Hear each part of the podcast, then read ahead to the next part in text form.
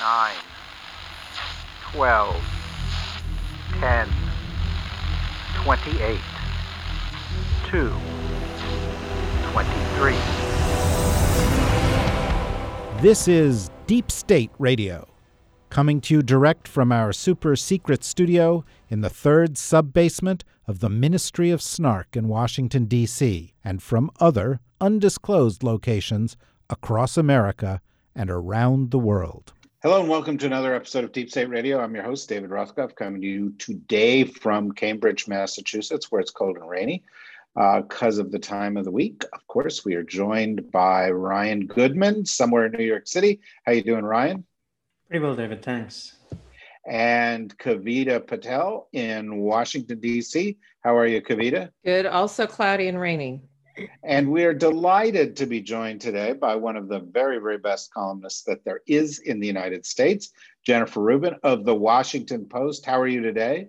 Wow, thank you for that. I am doing just fine. Yes, it is rainy. I am uh, not in the same exact location as Kavita, but yes, it is kind of a grim day today, but only because of the weather. Otherwise, I think I have a sunny political disposition that's great, and that I, I, assume is what you've always been known for throughout your throughout throughout your career. But no, I, I, I didn't mean to just flatter you. I have to say, through the past four years, you helped sustain me and millions of others. I thought you know you brought a huge dose of sanity um, uh, to the way that uh, the Trump insanity was covered. So we're we are grateful for that.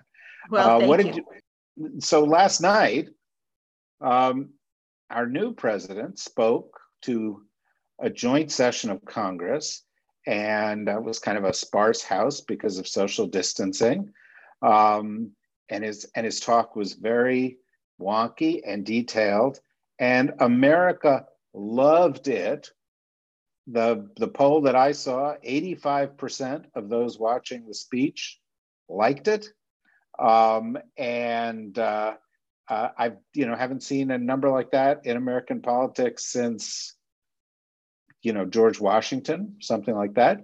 Uh, what did you think, Jen?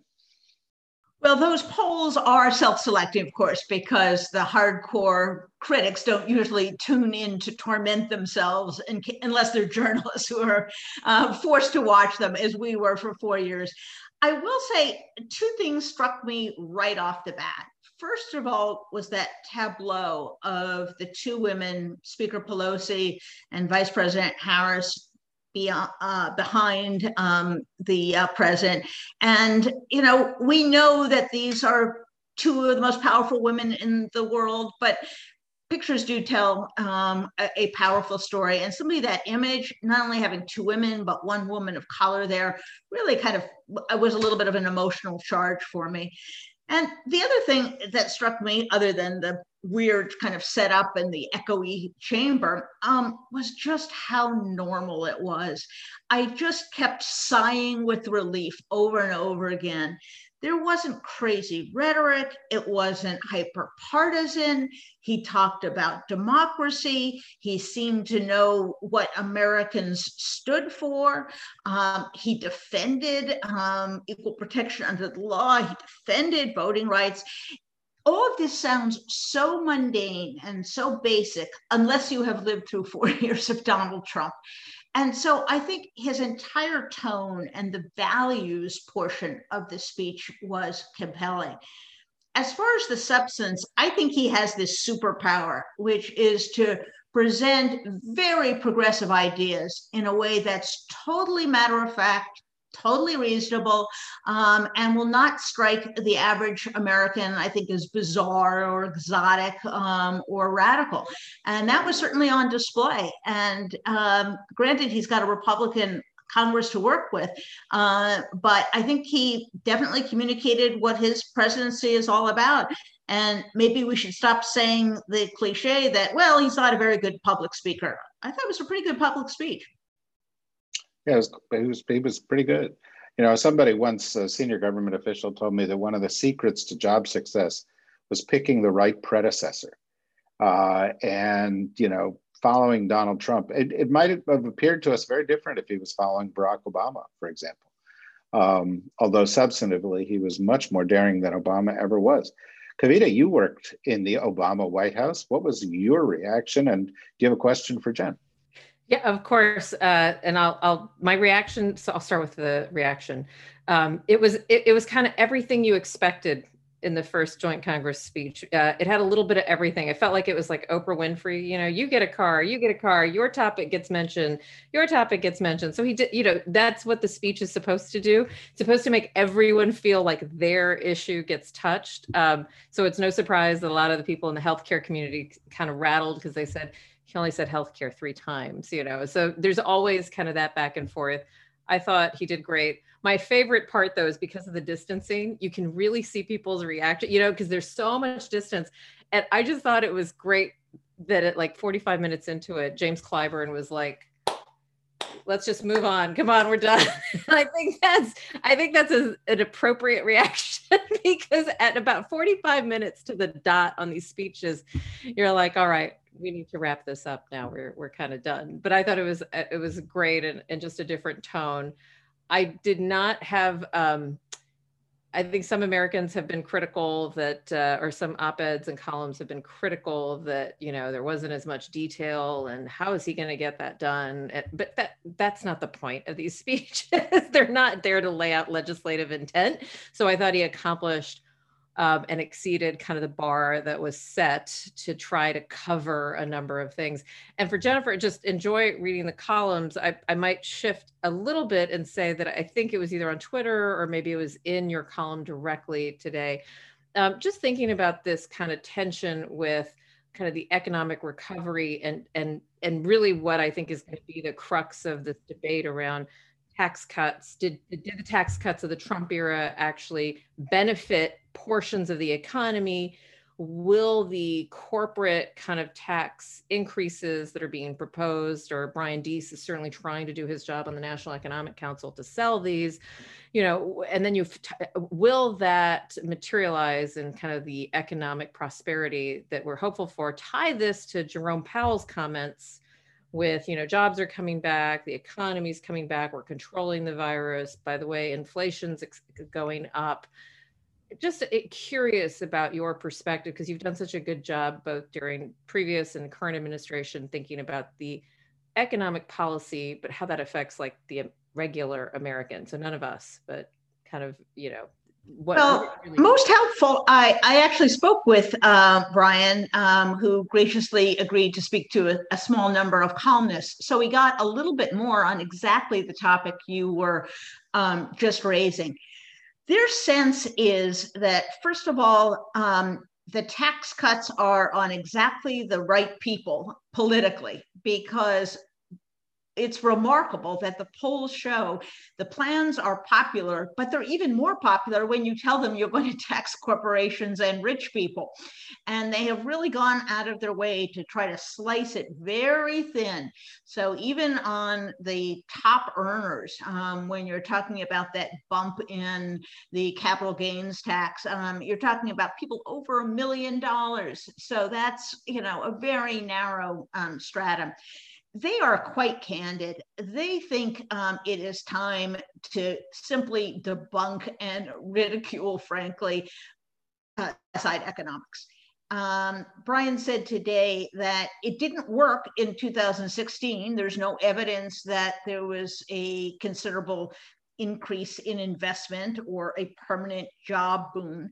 And if it didn't work when you put in the tax cut, it probably isn't going to hurt when you take them out again. And after all, we're not even going back to a 35% rate. The proposal is for a 28% rate. So they're feeling fairly good uh, about that. You know, I think that part of it. Um, and I think they're walking a very fine line. On one hand, they want to sell this as transformative, as bold, as um, really a, a new phase in uh, America. And at the same time, they don't want to freak people out. So they will tell you, for example, well, this is just taking our taxing levels back to the 1990s. This is just taking our spending levels as a percentage of GDP back to the 1960s. So it really is kind of a delicate walk that they're doing.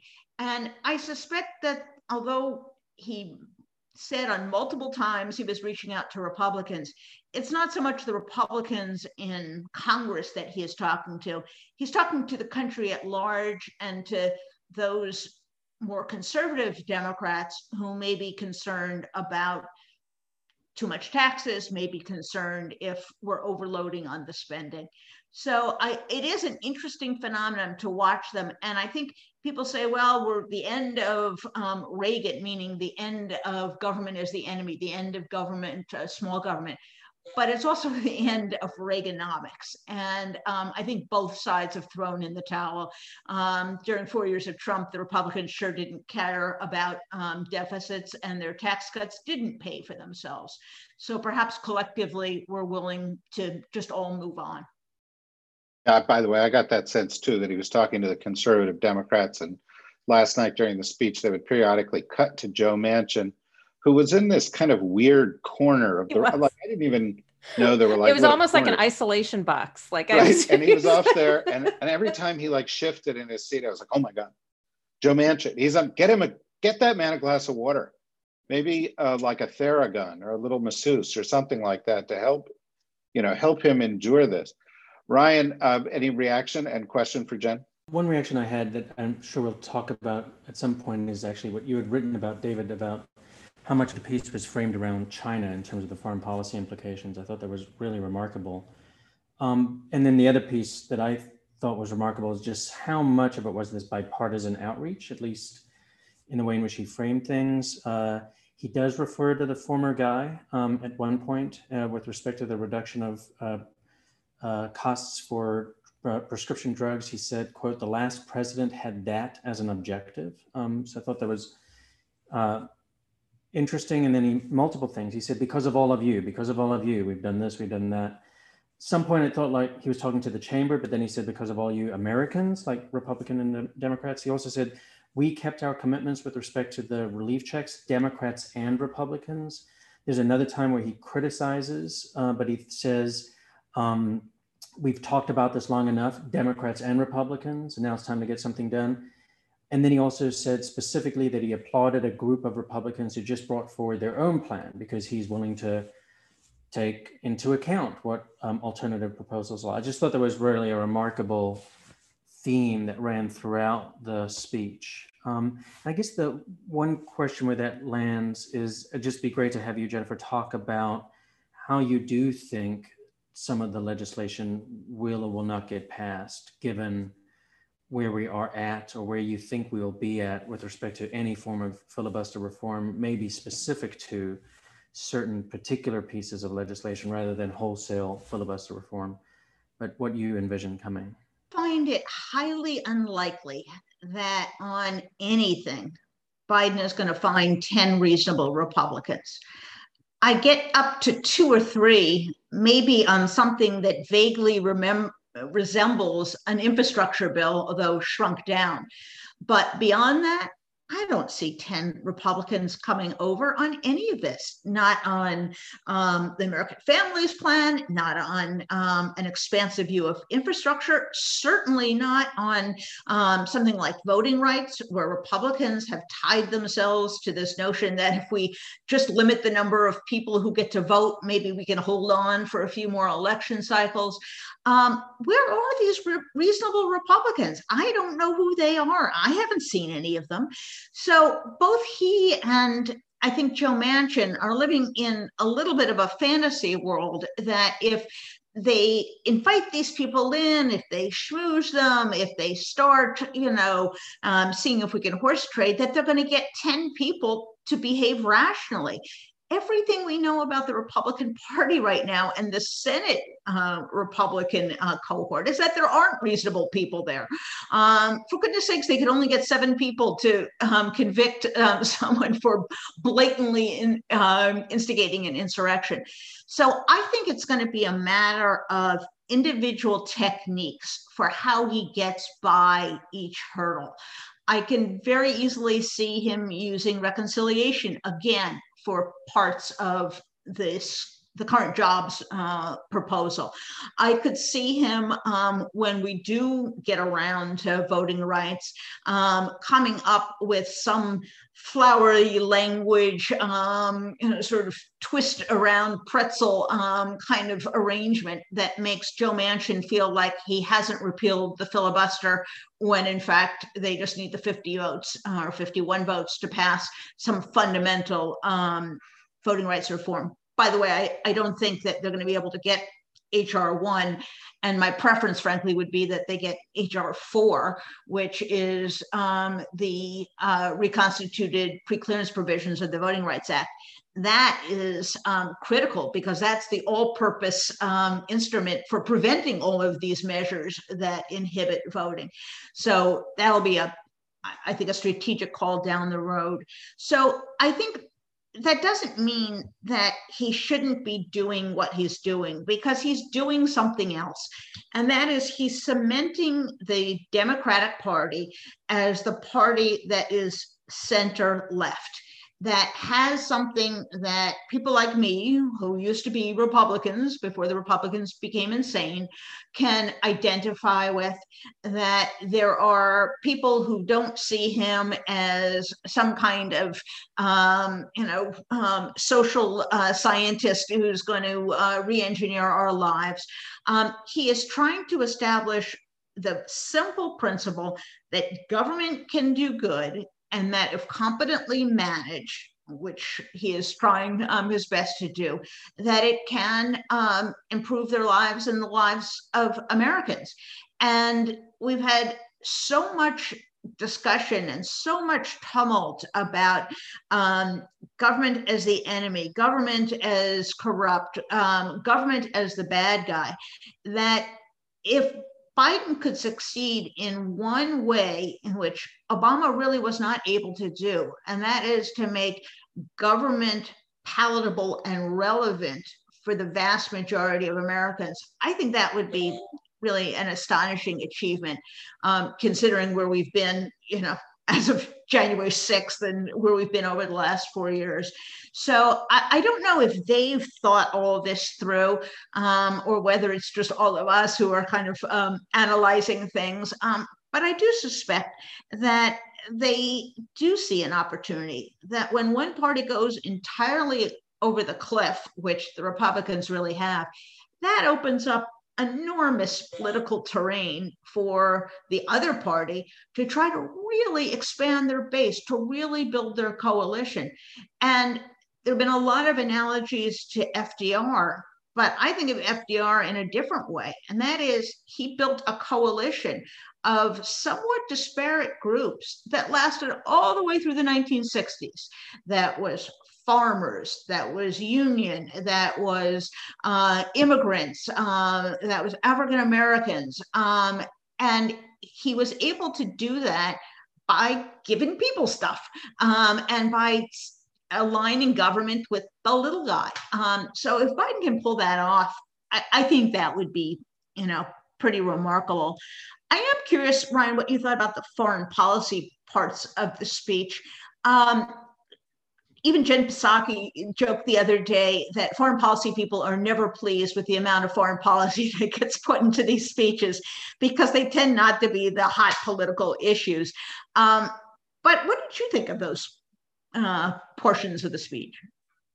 I mean, I guess there's a difficulty in them in the sense that there was nothing so surprising or new. So we know by now um, the whole wind down from Afghanistan is such a major portion of it exactly where he's drawn the line with respect to Russia and still hoping for kind of a future of some level of cooperation with Russia. But the other part, the China part, I thought was in some sense um, politically marvelous in a, in a way in which um, democratic debates had been criticized for not even referencing China or, and my goodness gracious, he could not have foregrounded it more. And I think it was also an execution of what they're trying to do, which is to make to Ameri- the American public more salient how foreign policy implicates their lives, the connection between jobs and foreign policy. And, and it was also somewhat, so I thought politically deft at pushing the political winds in a certain sense behind each of these legislative proposals because it's like this legislative proposal over jobs or this one over education that's in order to compete against china. This one's to compete against china. So it's like if we're really going to frame things around that and there's now you know solid intelligence analysis from both the prior team but the biden team in terms of the china the threat from china uh, it makes a, it made a lot of sense uh, in that way. Um, so yeah, uh, for me personally, I would have loved more details and all sorts of other things like it, um, or for things that I think are still over the horizon in terms of tough decisions for them. But uh, obviously, the speech wasn't for me, and then I was not the audience. Yeah, uh, a couple things struck me. One was he really is using China like Sputnik was used in the 1960s. It's the reason for education. It's the reason for investment in R&D. Um, and really, we haven't had any president who's tried that um, in a very, very long time. It kind of petered out during the Cold War and people stopped doing that kind of stuff. Um, I thought the other thing that was such a striking difference was returning uh, to foreign policy um, human rights um, and to making an affirmative embrace of American values. Democrats, I think, because democracy got kind of mushed together with George W. Bush's um, wars of uh, election. Um, I think for a long time weren't too thrilled about talking about democracy or democracy promotion because that triggered the sense, well, democracy promotion means going and invading another country and setting up a new democracy. But of course, it doesn't mean that. Um, and it was I think um, for me, so gratifying to see someone um, who embraced American values, human rights, universal human rights, um, and who saw the connection that what we do at home, how we behave towards one another, affects how effective we are in the world. And um, really, um, again, using the Cold War analogy, if we can't get our own house in order on race um, and other divisive issues, how are we going to lead the world? And I think his analysis that geopolitically we're in this fight between illiberal autocracies and democracies is exactly right. And I think um, if he plays that correctly, um, and nothing spins out of control, like further invasions of uh, Ukraine by the Russians or some military action by uh, China. I think there's actually an opportunity to build a pretty strong consensus because the worst held secret, I think, in Washington is that from center left through maybe even pretty far right, there is a lot of consensus on foreign policy these days. Um, there is a, a sense that, um, you know, um, we need to reassert American leadership. The world doesn't lead on its own. There is a sense that um, our allies are really important and we have screwed those up. There is a sense that we're in a big power competition with China. There is a sense um, that Russia is a rogue actor it was Trump's presence that kind of screwed this all up and had Republicans, you know, sounding like McGovern liberals or isol- or Taft isolationists. I'm not sure what it was that he was promulgating, but with him into the picture, um, I actually think that there's, you know, sort of a, a nice internationalism and a values-based internationalism that might kind of take hold for a while. Um, maybe that's too sunny, but that was my hope.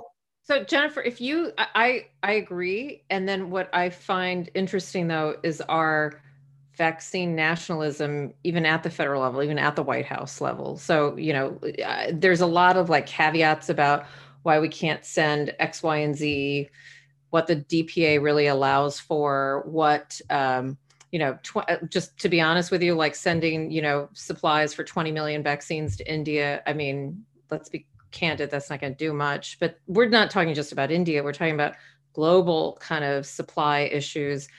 Do you think this could come back? I, here, I am concerned that we play this forward, and because of just the rest of the world's kind of frenzied, chaotic kind of situation around the pandemic, everything we just talked about gets nullified a little bit or at least muted to some degree um, you know you know samantha power got confirmed she's going to be coming into usaid i mean there's a number of incredibly smart people coming into these posts but this becomes something that the very thing that kind of has ushered him into American approval polls could kind of bring him down, especially as we get closer to midterms and people use that as like a way to say that the president has failed. Does that strike not just Jennifer? Does anybody worry about that?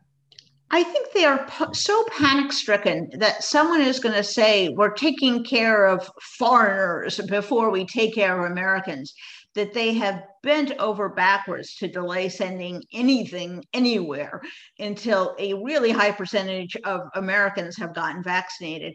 And listen, if they've been so successful, and I think they have in getting the supply problem solved, now the problem is on the um, buyer side, if you will, on the, the patient side in America.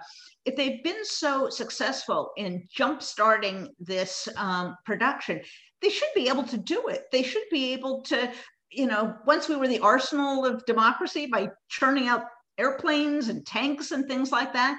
Um, we should be able to be the arsenal um, for um, the world in terms of, um, you know, the vaccine. So I think it's caution. It's the same kind of caution that gripped them in that momentary panic when they were afraid to raise the level for uh, refugees, that someone was going to accuse them of open borders or someone was going to accuse them of not taking America interests um, to heart. I think they've gotten spooked because that has been such a refrain um, from the right that they at times bend over backwards in ridiculous terms that um, really don't suit them very well. Um, so I think um, as those numbers get up, um, they really do need to put a make a push um, to get vaccine out. You saw the reaction, perhaps belatedly, um, vis-a-vis India. But you know, you look at Europe; their vaccination rates are terrible. Um, you know, it used to be we were behind everybody, and now we're way ahead of everybody. Um, so there are a lot of countries which are really, really struggling with this, and we sure could do ourselves a lot of good um, by using vaccine diplomacy. Um, and really, given a choice, no one wants the Chinese vaccine; they want the American vaccines. Um, so I think it's an opportunity that we shouldn't muff, um, and hopefully, they're coming around to see that. It's interesting the lessons that they've learned, you know, because it's, you know, I think they lived through the Obama administration and they said, we can't be as cautious as Obama. And they're extremely concerned about the 2022 elections, as they should be. Because if they lose in the midterms, we're going to forget everything that happened last night. Um, because the you know GOP is going to un, undo it all. Um, although, uh, just parenthetically, before I go to my question, you know, listening to you, there, I have read a lot of articles and I've written some things where I've said, you know, it's like FDR. Um, but what it really is like, you're right about the Sputnik moment. There was a really good column in your paper by James Hohmann on the Sputnik moment. Um, the speech was more Kennedy esque than many speeches that I've heard because of the way it framed America's role in the world, its focus on science, on research and development, on competitiveness, on allies. You know, it, it in, in many ways, it, it's a speech that John, of course, Joe Biden was 17 years old when John F. Kennedy was elected, right? This is the first political figure of his adult life. He's the figure that inspired him to want to become a, a, a politician. It's, it's a kind of an interesting thing. Two more brief things. One, also listening to you guys. Um, it's interesting that Biden can do what Obama couldn't do because Biden is the gray establishment centrist. And, and you know, it's a little bit like only Nixon could go to China, only Begin could talk to Sadat, and only Biden could be Bernie Sanders. You know, in other words, you know, Ber- Bernie can't be Bernie. He's too inflammatory.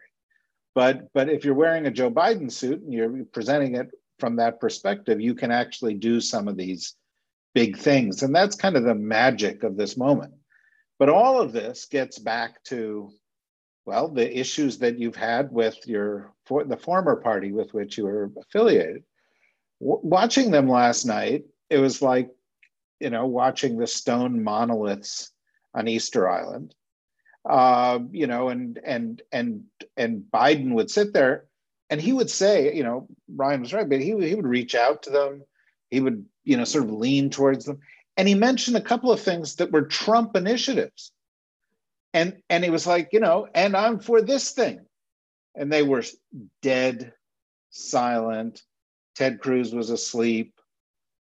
Mitch McConnell, you know, it's a good thing nobody had any formaldehyde in uh, near him um, because they would have started to embalm what does the GOP do? Just sort of sit there silently, let this stuff go by, and then start running next year saying the election was stolen and you know all this kind of crazy stuff? Or it is nuts. I mean, what was that Tim Scott oh, speech? Oh, that was a, a hot mess. mess. I don't know. it, was that, oh, it was a hot mess. It wasn't about anything.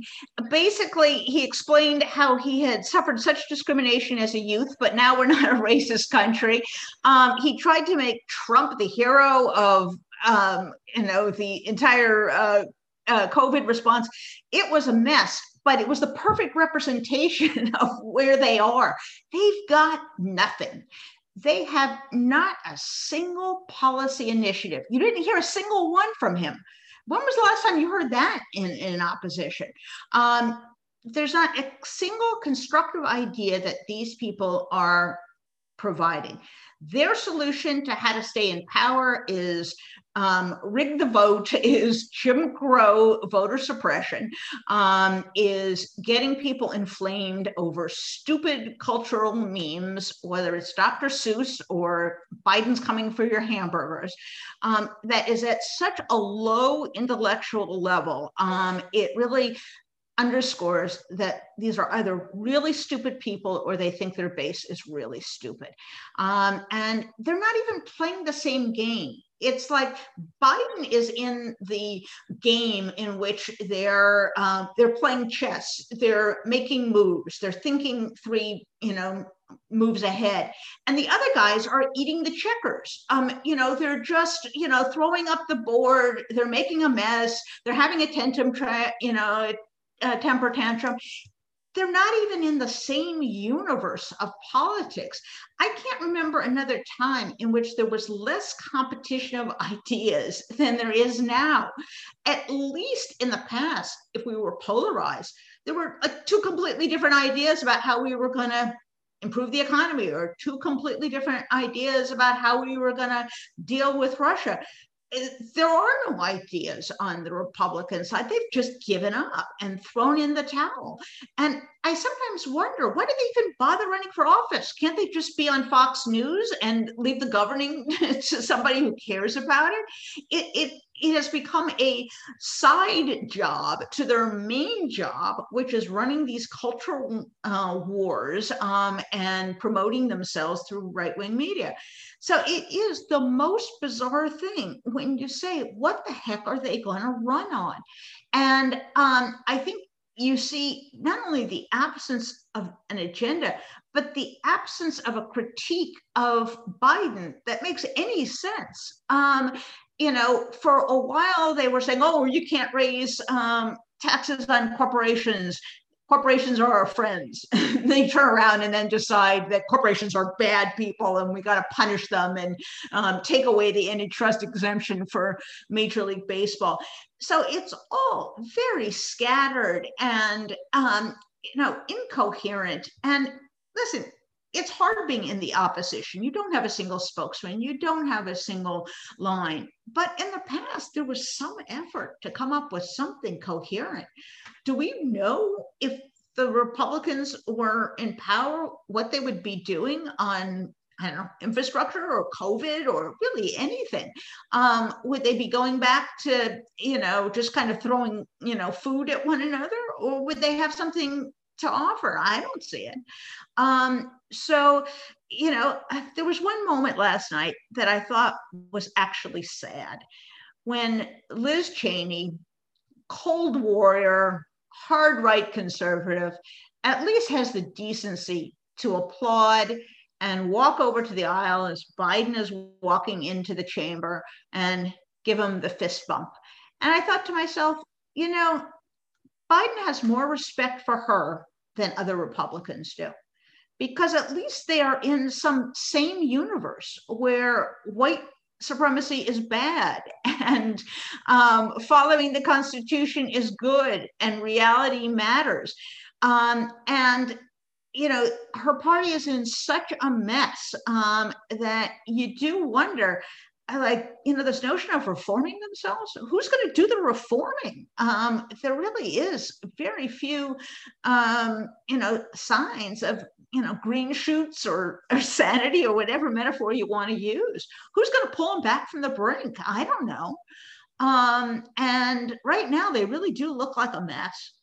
Well, they could look more like a mess. And we've got about 10 minutes to go. What I'd like to do in this section is I'd like to ask Ryan a question and Kavita a question and get Jen's response to their answers. Um, and, and Ryan, the question I want to ask you has to do a little bit with what the mood's going to be next year, which we talk about periodically. The Republicans don't have anything. But one of the things that may be looming for them is some serious legal problems. And, you know, we saw, you know, we've talked about this, and sometimes we're frustrated by the pace of things. But something really bizarre happened yesterday the president's lawyer, the former US attorney for the Southern District of New York, had seven federal agents serve a subpoena on him in his house and take away all of his electronics. And apparently, the investigation that this was part of is something that's been going on a long time that the Trump administration tried to block them from doing this. So I mean, it's it's fairly advanced, and and you can't imagine that they would do this lightly. What do you think the consequence of this is? What does it bode for the future of, um, you know, sort of accountability in Trump world? Um, so I think it does suggest that the criminal investigation is very far along. I do also think it suggests, you know, in answer to your first part of your question about some of the political ramifications of it, it sure sounds like Bill Barr tried to squelch it um, last year, in part because it would um, inform the American public of the level of corruption on, within the Trump uh, cabal. And so I think we might actually get um, a lot of information about the level of corruption within the Trump cabal over the next year, let's say, just out of this particular case. Um, and uh, Giuliani's, you know, the other thing that they seized is there's a very high likelihood they've gotten his emails. Even if the even if uh, President Trump never corresponded over email, Giuliani could easily be corresponding about what his dealings are with Trump. And uh, there's a nexus uh, to some of these activities because the activities did involve, it sounds like, a criminal investigation of Giuliani's efforts with respect to Ukraine. Um, and the Reuters report, Reuters actually got a hold of the 2019 uh, grand jury subpoena, and it included things like campaign finance violations, uh, in addition to what everybody's talking about, like foreign agent um, uh, representation of Ukrainian interests uh, with respect to that piece of it. So I think it sounds like it might come very close to Trump himself, uh, let alone bringing other people down within the uh, Trump orbit. Well, I guess two things come to mind. First of all, I don't envision Rudy Giuliani wanting to go to prison. So I think he will be so willing to provide whatever information he has to them. Now, his credibility is so bad in a way that hurts his negotiating leverage. He makes a terrible witness, um, and God knows what's truth and what's not. But um, in some sense, um, the documents will do a lot of the work, um, and whatever minimal facts um, he can corroborate may be worth something to prosecutors. Um, his attorneys are certainly going to try to make a deal if it comes to that. So um, I think we are going to see a lot. And this goes to something else that I really you know been wondering about um, since uh, Biden won, and that is how intent is um, Attorney General uh, Merrick Garland and the Justice Department in going back to explore illegality in the prior administration. From a political standpoint, it actually isn't um, in their interest to go back and get the bad guys they want nothing to do with relitigating Russia and relitigating Trump. They want to be talking about this fabulous agenda they believe in. But on some moral and legal and um, democratic plane, can we really afford to just say, ah, forget it, the whole thing? If Bill Barr obstructed justice, well, what are you going to do? It's Bill Barr. I mean, is that really how we're going to operate? Are we really going to have no consequences for people who violated their professional responsibilities, violated um, department policy, potentially lied to courts? I think of something as simple as the census case, where lawyers went into federal court and essentially misrepresented what the rationale for the ill fated citizenship test was. They eventually got caught, turned around on a dime. Is no one going to pay any professional or personal cost for that fiasco? Um, that does bother me. And um, while I do think it's um, perhaps unwise for this administration to criminally prosecute Trump for, let me say, pre January 6 events, um, and I think there are plenty of other um, ways in which he might be held criminally liable, not only in this basket, but in the tax arena in New York and in Georgia. And there's lots of other potential liability. Although I'm not thrilled about prosecuting a former president, I actually am pretty insistent that people pay a penalty for having gone along with what they knew to be wrong potentially illegal conduct. Um, you know, the analogy is ironically the Magnitsky Act, which we pass so that we can hold underlings accountable and therefore take away the instruments of dictatorship that they use to implement their heinous policies. Aren't we going to tell, apply some rules of justice to our own people um, after what they've done? There is no shortage of evidence of corruption, of misuse of government funds, of um, obstruction of justice, of lying to courts, of all sorts of things. Um, that's just within the Justice Department. I'm not even talking about the rest of the government. Um, how do you reform and um, reestablish the credibility of the Justice Department if you just kind of sweep all that stuff under the rug?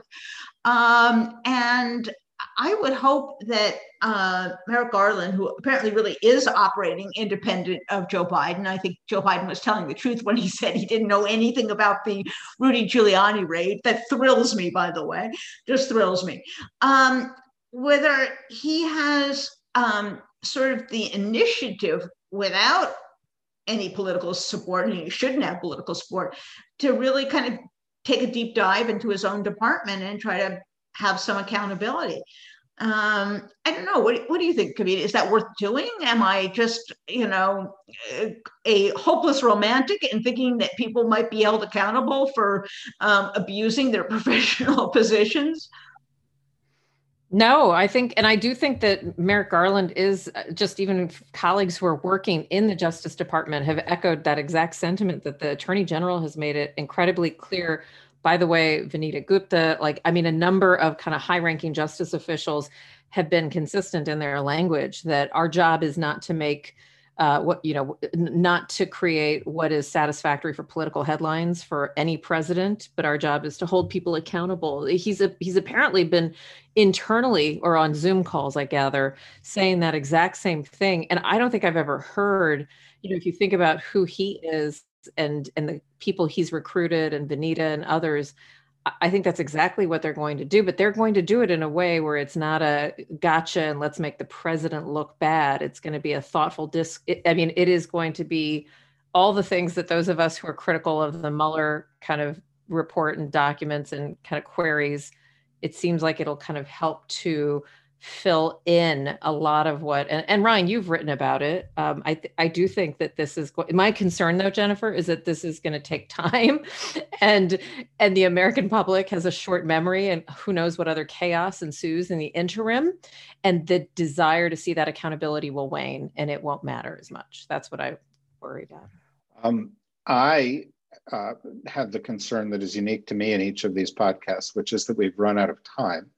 And uh, I would like to go on and on and on with this conversation. And Jen, I hope you will come back sometime. You are wonderful, wonderful guest. It was a great conversation. And Kavita, I had wanted to talk to you a little bit about what's going on in in in India in terms of you know the implications for the U.S. And I think what I'm going to do is I, I will get to you offline, and we'll talk about maybe doing a whole show next week because I know Ed Luce, who's one of the great writers on India, um, uh, is also extremely interested in this, and maybe we can put something special together because I really think, you know, presidents like Joe Biden have big plans, and then the world intervenes, and you could have a catastrophe in India that's not just a health catastrophe, but a catastrophe in terms of democracy, in terms of America's whole plan to focus on the Quad and the and make India a cornerstone of the Indo-Pacific strategy. So um, uh, we'll do that next week. And you know, folks, if you're listening, go to the dsrnetwork.com. Uh, you'll find out what we've got coming up. There's a lot of other interesting stuff. We're actually doing a special episode uh, tomorrow, one of the ones where you can join in and ask questions, in which Ed will be joined by Rana Foroohar, and we're going to talk about something we don't really do deep dives on around here, which is economics, certainly appropriate in the context of this speech. And uh, as Jen pointed out, the end of Reaganomics. So go to the dsrnetwork.com, and if you're there, become a member, help support what we're doing on these five podcasts we're now doing every week. Uh, and uh, we'll see you again sometime soon. In the meantime, uh, everybody uh, stay healthy.